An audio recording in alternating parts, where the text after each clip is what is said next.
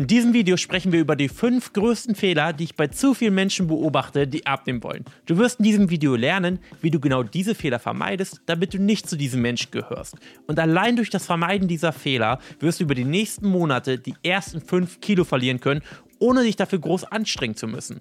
Also, los geht's. Der erste Fehler besteht darin, dass man sich viel zu sehr auf Kleinigkeiten konzentriert. Passend dazu das Sprichwort, das Pferd von hinten aufzäumen. Denn es gibt so viele Informationen über Ernährung, dass jede Stimme zu diesem Thema dazu neigt, ihre Informationen auf irgendeine komische Art und Weise zu verdrehen. Viele Leute neigen dazu, sich auf die kleinen Details zu konzentrieren, die eigentlich nicht viel bewirken, wenn es darum geht, Fett zu verlieren. Viele Menschen stellen zum Beispiel auf Bioprodukte um, weil sie glauben, dass sie dadurch mehr Gewicht verlieren oder ihre Gesundheit verbessern können. In Wirklichkeit ist der Unterschied, wenn überhaupt, äußerst gering. Vor allem, wenn man an die hohen Kosten von Bioprodukten denkt. Eine Auswertung, die in den Annals of Internal Medicine veröffentlicht wurde, hat mehr als zweihundert unabhängige Studien zu Bio gegenüber konventionellen Lebensmitteln untersucht. Das Ergebnis? Keine der Studien lieferte einen Hinweis darauf, dass Lebensmittel mit Biosiegel gesünder sind. Tatsächlich war in diesen mehr als zweihundert Studien nur ein Nährstoff, nämlich Phosphor, in Bio-Lebensmitteln besser. Aber selbst dieses Ergebnis war hinfällig, als die Forscher eine einzige Studie aus ihrer Analyse herausnahmen. Viele Menschen entscheiden sich für Bio-Lebensmittel, weil sie glauben, dass sie sicherer sind. Aber auch das ist alles andere als bewiesen. Obwohl es also Vorteile geben könnte, ist es bei weitem nicht das Erste, worauf man achten sollte, wenn man seine Ernährung umstellt. Das kann oft von den wirklich wichtigen Dingen ablenken, zu denen ich noch kommen werde. Ein weiteres Beispiel hierfür ist der glykämische Index. Vielen Menschen ist nicht bewusst, dass der glykämische Index nur dann gilt, wenn die Lebensmittel alleine, also pur, verzehrt werden. Und obwohl weißer Reis als hochglykämische Kohlenhydratquelle gilt, frag dich mal selber, wann hast du das letzte Mal einen Teller nur mit weißem Reis gegessen? Ich schätze, dass du den Reis mit einer Eiweißquelle wie zum Beispiel Lachs und hoffentlich etwas Gemüse kombiniert hast. In diesem Fall verlangsamt das Fett aus dem Lachs und die Ballaststoffe aus dem Gemüse die Verdauung, sodass der Blutzuckeranstieg, der normalerweise durch den weißen Reis verursacht wird, deutlich abgeschwächt wird. Wenn du also kein Diabetiker bist, brauchst du dir in den meisten Fällen nicht allzu viele Gedanken über den glykämischen Index zu machen. Das heißt aber nicht, dass er völlig nutzlos ist. Ich versuche zum Beispiel, Kohlenhydratquellen mit niedrigem glykämischen Index und eine fettarme Mahlzeit vor dem Training zu mir zu nehmen. Für viele Menschen, die Fett verlieren wollen, steht der glykämische Index noch viel zu sehr im Vordergrund. Und das kann wieder einmal von den Dingen ablenken, die wirklich wichtig sind. Außerdem denke ich, dass zu viel Aufmerksamkeit auf das Timing der Mahlzeiten gerichtet wird. Ursprünglich dachte man, man müsse sechs Mahlzeiten am Tag essen, um den Stoffwechsel optimal anzukurbeln. Aber das hat sich als Mythos erwiesen. Jetzt wird Fasten als das neue große Ding angesehen und es wird gesagt, man solle nur ein oder zwei Mahlzeiten pro Tag zu sich nehmen. Neue Erkenntnisse deuten jedoch darauf hin, dass die Vorteile in erster Linie auf die tägliche Kalorienzufuhr zurückzuführen sind. Wie viele Mahlzeiten du pro Tag zu dir nehmen solltest, hängt also meiner Meinung nach hauptsächlich von deinen persönlichen Vorlieben ab und davon, wie du deine Kalorienaufnahme insgesamt am besten einhalten kannst.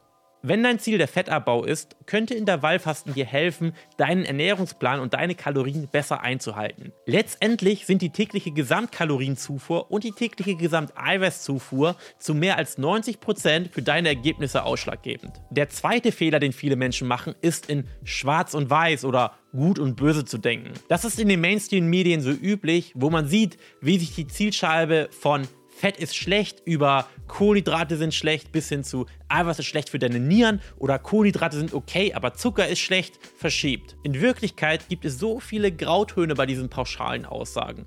Und ja, diese Nährstoffe können schlecht sein, wenn sie zu übermäßiger Fettzunahme führen oder wenn sie andere Nährstoffe in der Ernährung verdrängen. Aber keines dieser Dinge ist per se schlecht. Man muss nur die Ernährung als Ganzes betrachten. Und alle diese Sachen können in einer gesunden Ernährung ihren Platz haben.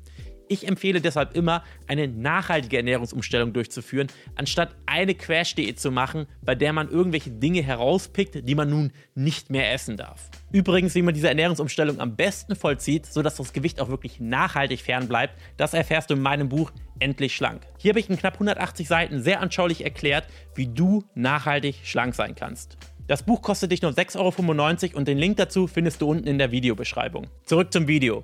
Statt den Crash-Diäten konzentriere dich stattdessen auf die Priorisierung bestimmter Lebensmittel und Nährstoffe.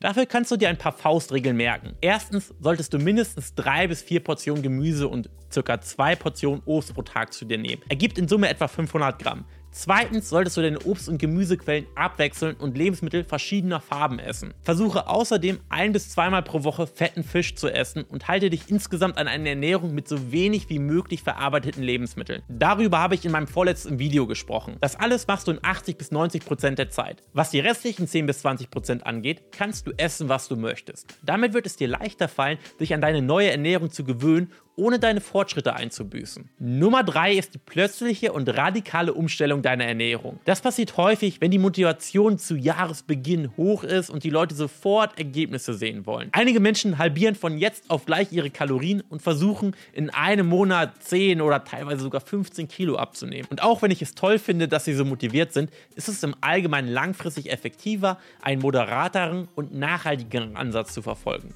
Wenn man also langsamer abnimmt, kann man seine Muskulatur viel besser erhalten und es fällt einem deutlich leichter, weiterzumachen. Wenn du eine Crash-Diät mit sehr wenigen Kalorien machst, wirst du auf kurze Sicht mehr Gewicht verlieren. Ja, aber du riskierst auch, mehr Muskeln zu verlieren als Fett.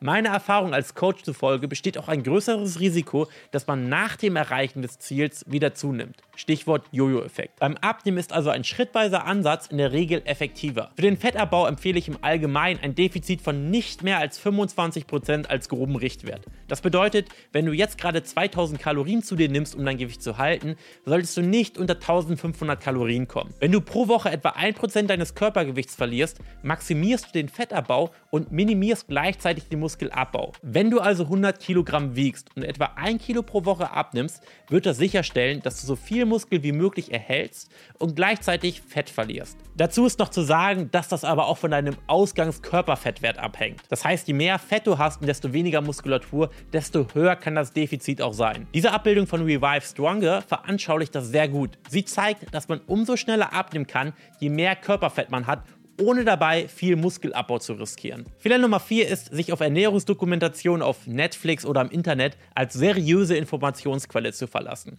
Ich will damit nicht sagen, dass jede Ernährungsdokumentation, die jemals gedreht wurde, schlecht ist. Aber ich habe alle Bekannten gesehen und es war noch keine dabei, die ich wirklich empfehlen kann. Der Grund dafür ist, dass sie in der Regel von Produzenten erstellt werden, die bereits eine These im Kopf haben, die sie dann versuchen, dir zu beweisen. Das ist sehr einfach, weil es in der wissenschaftlichen Literatur so viele unterschiedliche Erkenntnisse gibt. Jeder Dokumentarfilmer könnte also einfach nach Studien suchen, die seine These unterstützen und diese dann zu einer Erzählung zusammensetzen. Im Gegensatz dazu geht es in der wissenschaftlichen Literatur nicht darum, eine bestimmte Position zu beweisen, sondern Beweise zu sammeln und Schlussfolgerungen auf der Grundlage der Daten zu ziehen, unabhängig davon, ob sie die eigene Meinung unterstützen oder nicht. Und nur weil etwas im Fernsehen oder auf Netflix gezeigt wird oder auf YouTube viele Aufrufe hat, heißt das nicht, dass es zuverlässig ist. Im Allgemeinen beruht diese Art von Reichweite nur darauf, ob der Inhalt emotional ansprechend genug ist, um ein breites Publikum anzusprechen, und das in der Regel sehr voreingenommen. Anstatt sich an Netflix zu halten, würde ich also empfehlen, echte Studien zu lesen. Diese sind zwar nicht kostenlos, aber für das, was man bekommt, lohnt sich der Preis. Ich blende hier mal eine Tabelle ein mit den Quellen, die ich persönlich empfehlen kann. Ich verlinke sie aber auch unten in der Beschreibung. Du erhältst dort Informationen, die direkt aus Studien stammen und keine persönlichen Meinungen irgendwelcher Produzenten sind. Okay, der letzte Fehler ist, sich zu sehr auf Nahrungsergänzungsmittel zu konzentrieren. Das soll nicht heißen, dass Nahrungsergänzungsmittel nicht funktionieren. Es ist nur so, dass wir sie nicht zum heiligen Gral machen sollten. Aber die meisten Menschen, die abnehmen oder Muskeln aufbauen wollen, greifen als erste Maßnahme zu Nahrungsergänzungsmitteln. Als Anfänger würde ich als einziges Ergänzungsmittel Proteinpulver empfehlen. Einfach, weil es oft sehr schwierig ist, genügend Eiweiß allein durch die Ernährung zu sich zu nehmen. Für Proteinpulver gibt es mittlerweile unzählige Anbieter. Ich persönlich finde natürlich das von unserer Tochterfirma Bamshop am leckersten, Link in der Beschreibung. Aber schlussendlich kannst du irgendeines nehmen, das dir am besten schmeckt. So, das war's für dieses Mal. Du weißt jetzt, welche Fehler du bei deiner Abnahme vermeiden solltest. Und was auf jeden Fall auch kein Fehler ist, ist, meinem Video einen Daumen hoch zu geben, meinen Kanal zu abonnieren und die Glocke zu aktivieren. Vielen Dank fürs Zusehen. Bis zum nächsten Mal, dein Jan.